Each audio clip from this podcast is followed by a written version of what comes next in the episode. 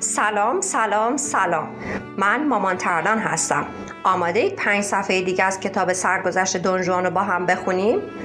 پس میریم که با هم بخونیم. با ما همراه باشید.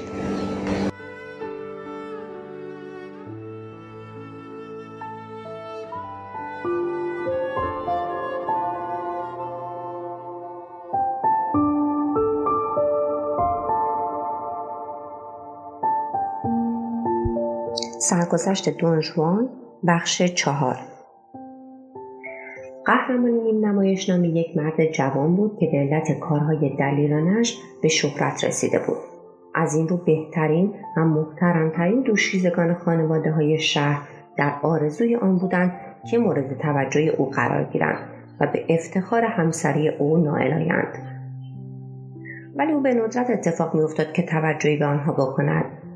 اگر گاهی در مهمانی ها با بعضی از آنها هم و احیانا از آنها دعوت می‌کرد همراه مهمانان دیگر و نوازندگانی که او را سرگرم می‌کردند سوار زورق شوند و در رودخانه گردشی کنند تنها تا وسط رودخانه با آنان بود و میهمانان ناگهان در میافتند که قهرمان نامآور آنها را رها کرده و خود به ساحل بازگشته است.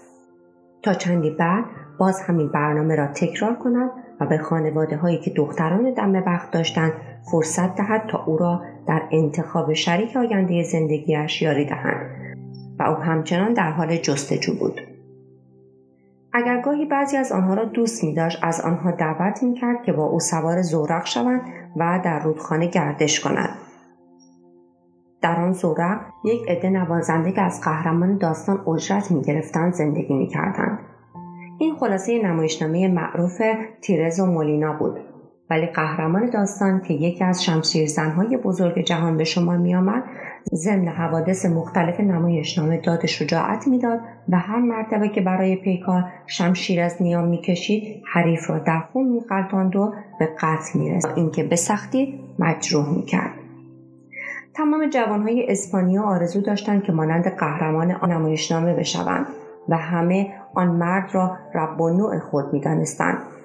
این نمایشنامه در زندگی معنوی و ذوقی اصیلزادگان جوان اسپانیا مانند ماعده شده بود که از بهش به زمین فرستادند و در تمام محافل راجع به آن صحبت می کردند. هیچ جوان اصیلزاده وجود نداشت که طرفدار یا مخالف آن نباشد بین موافقین و مخالفین به دفعات شمشیر از خلاف بیرون آمد و به طرفداری یا مخالفت قسمتی از نمایشنامه خون یکدیگر را ریختند. و اما چرا نمایشنامه مزبور که اگر هزار سناریو مثل آن را امروز در همان کشور نمایش بدهند جلب توجه نمی نماید آنطور موفقیت پیدا کرد؟ علت آن را باید در بیکاری و بلا تکلیفی جوانان اصلیزاده اسپانیا جستجو کرد. بعد از کشف امریکا و هندوستان هر اصلیزاده جوان اسپانیایی می‌دانست چه کند و کجا برود. جوانان اصیلزاده به محض اینکه می توانستند شمشیری را به حرکت درآورند راه امریکا و هندوستان را پیش می گرفتند و خود را به نیمکره غربی و دنیای جدید یا اینکه جزایر ادویه معطر مشرق زمین می رساندند. تا اینکه خیش را به دست حوادث و ماجراجویی بسپارند و طلا و نقره به دست آورند مدت 150 سال این مهاجرت و رستاخیز ادامه داشت تا اینکه دیگر در امریکا و هندوستان طلا و نقره باقی نماند هرچه سیم و زر در دنیای جدید امریکا یا در جزایر ادویه معطر مشرق زمین بود از طرف اسپانیایی ها به یغما رفت و و با از بین رفتن زر و سیم دوره اصیل اصیلزادگان اسپانیایی به خارج خاتمه یافت. از آن به بعد جوانهای اسپانیایی نمی‌دانستند چه کنند و چگونه استعداد خود را به کار اندازند و آتش شوق و التهاب خیش را خاموش نمایند.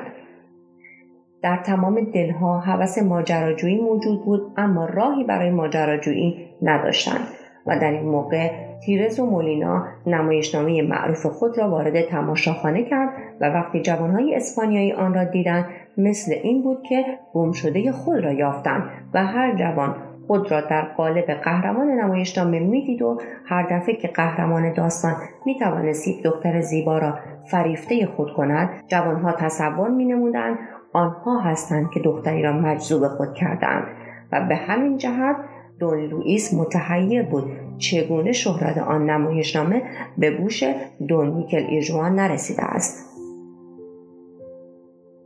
وقتی دونجوان دید که دوست او خیلی میل دارد که این نمایشنامه را به وی نشان دهد گفت من امشب به اتفاق تو به تماشاخانه خواهم آمد و اینک از تو جدا می شوم زیرا امروز از از خدا قافل بودم و هنوز دعای اصل خود را نخواندم و از این گذشته پدرم نیز منتظر من می باشد. بعد از این حرف دو دوست علامت صلیب روی سینه رسم کردند و از هم دور شدند و دونجوان به طرف منزل پدر رفت وقتی دونجوان به منزل پدر رسید دید که نور آفتاب بر نشان خانوادگی پدر که مقابل کاخ او نصب گردیده است میتابد این نشان عبارت بود از یک سپر و به قول قدیمی ها یک اکو که روی آن نقش یک برج کنگرهدار قرار داشت و قسمتی از برج سفید به نظر می رسید و طرف راست برج یک عقاب دو سر دارای دهنی جلب توجه می کرد و در پای عقاب یک شیر می خزید. شعار علامت خانوادگی که به زبان لاتین روی سفر نوشته بودند اینطور معنی می‌داد در زیر این پرچم تو فاتح خواهی شد. آن روز وقتی دونجوان علامت خانوادگی پدر را دید طوری مجذوب آن شد که گویی برای اولین مرتبه آن را می‌بیند. تا آن روز متوجه نبود که مفهوم خزیدن شیر در پای عقاب چیست. ولی در آن روز دانست چگونه شد زیرا در کلاس شمشیربازی مردی که نسبت به او مانند شیر بود در پای او خزید. جوان از مشاهده آن علامت خانوادگی در خود احساس غرور کرد و به خود گفت تردیدی وجود ندارد که من از یک نژاد بزرگ هستم و برای این به وجود آمدم که مثل عقاب بالای همه چیز پرواز کنم و شیرها در پای من بخزند. تا آن روز دونجوان علامت خانوادگی پدر را یک شکل بیفایده و بدون معنی تصور می نمود ولی پیروزی او بر سوسی هجاب را از روی چشم پسر برداشت و دانست هر تصویر و هر رنگ که در آن علامت دیده می شود نماینده و مظهر یک قدرت با مفهوم خاص می باشد.